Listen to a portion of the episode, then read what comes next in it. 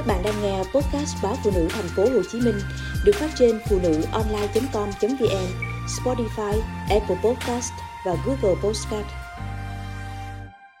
Trẻ viêm họng nặng do phụ huynh tự chữa ở nhà.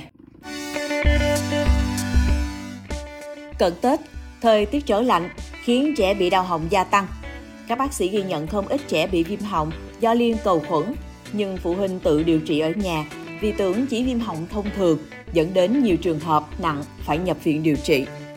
Bác sĩ chuyên khoa 1 Trần Đắc Nguyên Anh, Phó khoa nội 1 Bệnh viện Nhi đồng 2 cho biết, nhiều trẻ tới khám trong tình trạng nặng, sưng bạch hầu, họng có mủ hoặc có những chấm đỏ nhỏ xuất hiện trên vòm miệng.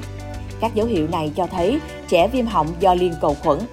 Tuy nhiên, phụ huynh tưởng lầm con bị đau họng thông thường nên chỉ mua siro ho thảo dược cho uống và tăng cường uống chanh, tắc chân đường phèn, xoa dầu nóng gan bàn chân. Chỉ tới khi bé sốt cao, 39 độ, khó hạ, họng có mủ và sưng hạch như kể trên thì mới chịu đến bệnh viện. Theo bác sĩ Nguyên Anh, viêm họng do vi khuẩn không cần dùng kháng sinh, nhưng viêm họng do liên cầu khuẩn thì bắt buộc phải chỉ định kháng sinh để tránh các biến chứng nguy hiểm.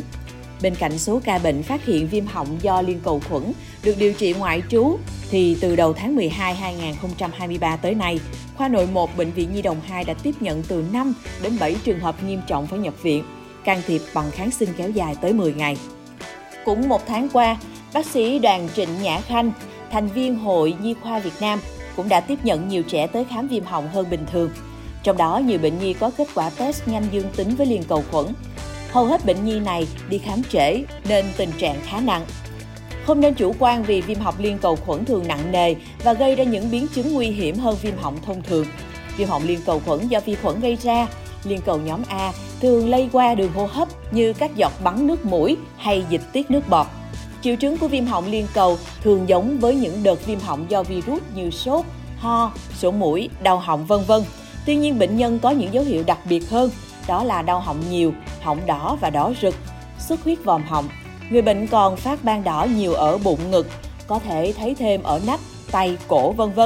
Những ban đỏ này khoảng từ 1 đến 2 mm, sẩn ngứa và lặn sau từ 2 đến 5 ngày. Người bị viêm họng do liên cầu khuẩn sẽ nổi hạch nhiều ở vùng cổ, góc hàm, mang tai. Viêm họng do liên cầu khuẩn phổ biến ở trẻ từ 5 đến 15 tuổi. Sau khi nhiễm liên cầu, cơ thể sẽ sản xuất kháng thể chống cự lại sự tấn công của vi khuẩn. Kháng thể sinh ra có phản ứng chéo với kháng nguyên của mô tim và khớp, dẫn đến bệnh cảnh viêm khớp dạng thấp hay viêm cơ tim, thấp tim. Lúc này, bệnh nhân còn có nguy cơ tổn thương thận cấp. Hiện nay, phụ huynh thường có thói quen tự mua thuốc điều trị cho con tại nhà, tự ý dùng thuốc làm giảm triệu chứng, gây ảnh hưởng tới chẩn đoán. Mặt khác, nhiều phụ huynh tự ngưng thuốc khi thấy con khỏe lên, khiến bé không uống thuốc đầy đủ. Chính những điều này đã dẫn tới các biến chứng tại tim, thận và khớp. Viêm họng là một bệnh hay gặp ở trẻ nhỏ nên tạo tâm lý chủ quan cho phụ huynh. Đặc biệt là nhóm trẻ lớn trên 5 tuổi đã có hệ miễn dịch hoàn thiện, sức đề kháng tốt nên cha mẹ cho rằng con có thể lướt qua đợt bệnh cảm sốt thông thường.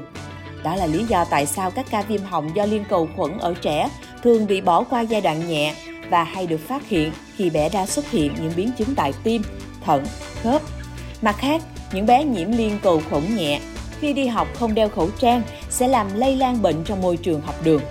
Bác sĩ Nhã Khanh lưu ý, để phòng ngừa viêm họng do liên cầu khuẩn, cần thường xuyên rửa tay với xà bông, sát trùng nhanh tay bằng cồn. Gia đình và nhà trường hãy vệ sinh các mặt bàn, tay nắm cửa, đồ chơi để sạch sẽ và tránh lây lan bệnh. Khi ho, hắt hơi, mọi người cần che miệng, cần vệ sinh răng miệng cho trẻ sạch sẽ, chủng ngừa cúm, phế cầu đầy đủ. Nếu có dấu hiệu viêm mũi họng thì bệnh nhân nên đeo khẩu trang và đi khám để được chẩn đoán và điều trị sớm.